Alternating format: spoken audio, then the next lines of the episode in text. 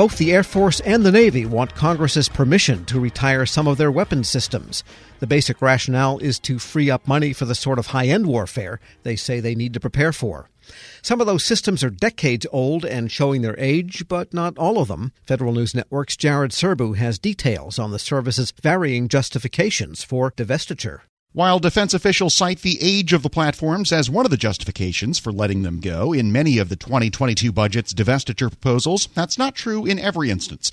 The most glaring example of expensive systems slated for retirement, even though they have plenty of useful service life left, are the four littoral combat ships the Navy is proposing to dispose of. Each of them is less than a decade old, and the newest of them, the USS Little Rock, was commissioned less than four years ago. Its first deployment was last February.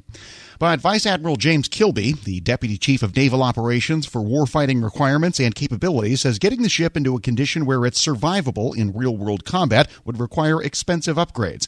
And considering budget limitations, that money can be better spent elsewhere in the fleet. We really look at key operational problems against the adversary, particularly China. We look at their advances from an intel perspective, and we look at our program and balance it against it and then we have a model based systems engineering approach to look at those investments that we think will either accelerate or match the adversary. So there's a de emphasis on strongly held opinion and an emphasis on the analysis and the wargaming that proves these technologies out. It's not that the things we're talking about divesting are not valuable, they are valuable. They're just less valuable than the things we need to invest in to have a capable force. But in many other cases, the systems the services are seeking to divest are simply getting old.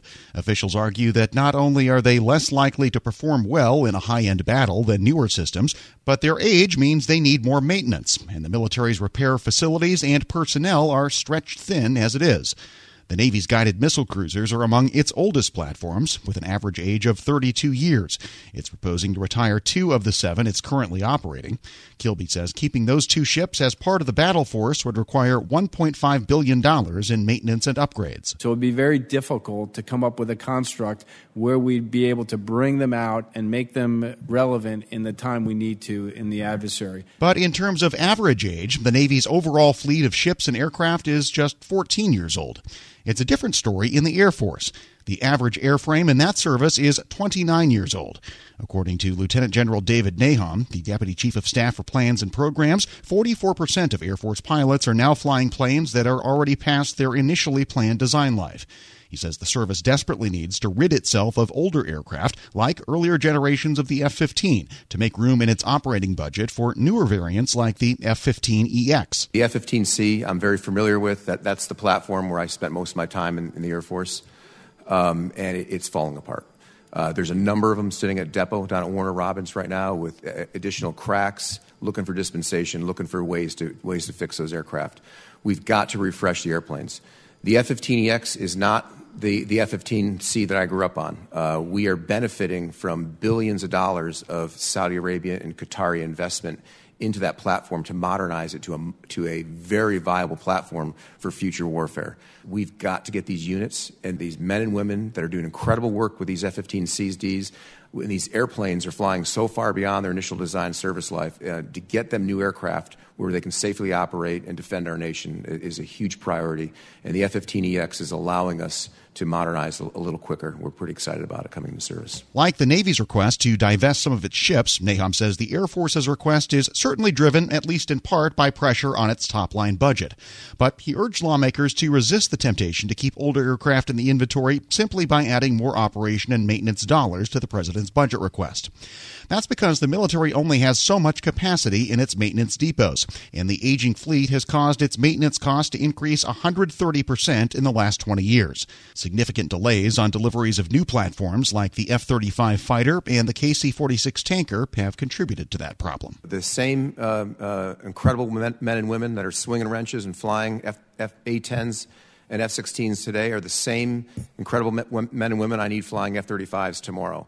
And as we continue to take F 35s uh, through the assembly line, uh, we've got to divest some, otherwise, we, we run into a huge manpower problem. So the, the money is interesting uh, and very important, But the people piece is actually where I think uh-huh. is, is most difficulty when, when you talk about additional resources. It's too early to tell how much congressional opposition the services will face toward their divestment requests. In their testimony before the Senate Appropriations Committee this week, Navy and Air Force officials didn't receive significant pushback, although Senator Jon Tester noted that parochial interests were likely to make some of them a tough sell once a DoD spending bill reaches the Senate floor. I can tell you that there is not a member on this committee that doesn't get pressure from other members that serve in the Senate to keep some of these systems. So it, this is really your opportunity to make your case. In its version of the annual defense authorization bill, the Senate Armed Services Committee is attempting to block at least some of DoD's proposed divestments. According to a summary of the bill the committee released on Thursday, it would prohibit the Air Force from retiring at least some KC 135 tankers and A 10 aircraft. The legislation also includes restrictions on Navy divestments, although the exact restrictions haven't yet been published. The House Armed Services Committee is expected to mark up its version of the bill next week. Unlike the Senate version, that process will be conducted in open session. Jared Serbu, Federal News Radio, part of the Federal News Network. Check out Jared's story at federalnewsnetwork.com. Hello, and welcome to the Lessons in Leadership podcast. I am your host, Shane Canfield, CEO of WEPA.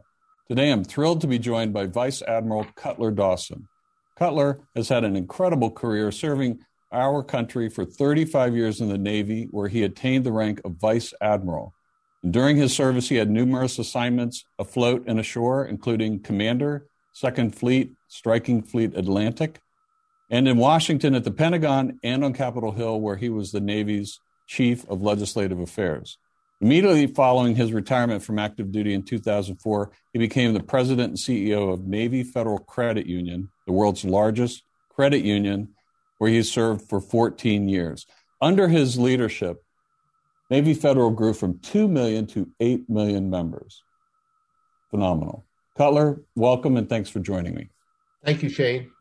You've had a fascinating career across both military and the private sector. Can you tell us a little bit more about your background and your professional journey?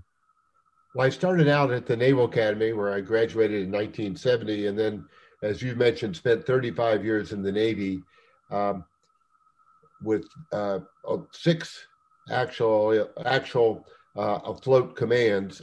Uh, the first one was when I was 27 years old.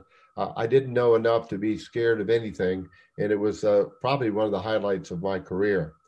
Um, and then after I retired after 35 years, I went to uh, work at Navy Federal Credit Union as the CEO, where I spent my next 14 years.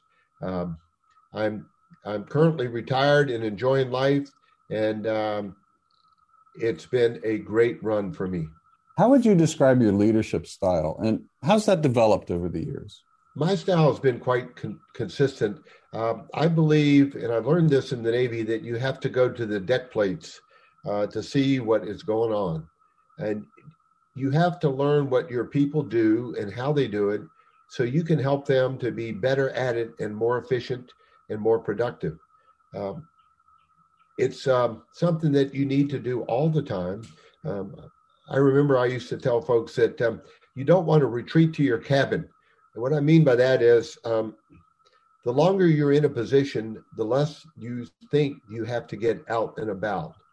But that should be the opposite. You should get out and about more because people change, situations change, and you've got to figure out a way to get to them and find out what they're doing and where what you can do to help them. Uh, I We'll talk a little bit more about your book, but I read it um, from Sea to the C suite. Fantastic read. You talk about the deck plates in that um, as well. I would encourage everyone to get a copy of this and read some more detail about going to the deck plates. Cutler, who was the most impactful leader in your life and what quality did you admire about them? I had numerous while I was in the Navy, but uh, the quality that, that I enjoyed the most was the leaders that got to know me as an individual and that they cared about me. And I could tell that they cared about me.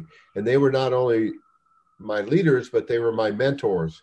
And um, I remember um, one particular one, Bill Schiffer, when I had my first assignment at the Pentagon. Um, I would go in to see him with my problem of the day. And I knew that he had numerous problems of his own, but he would stop and he would focus on me and he would make me feel like I was the most important person in his world. Um, and I, I tried to do that um, throughout my career. But really, it's about caring for your people.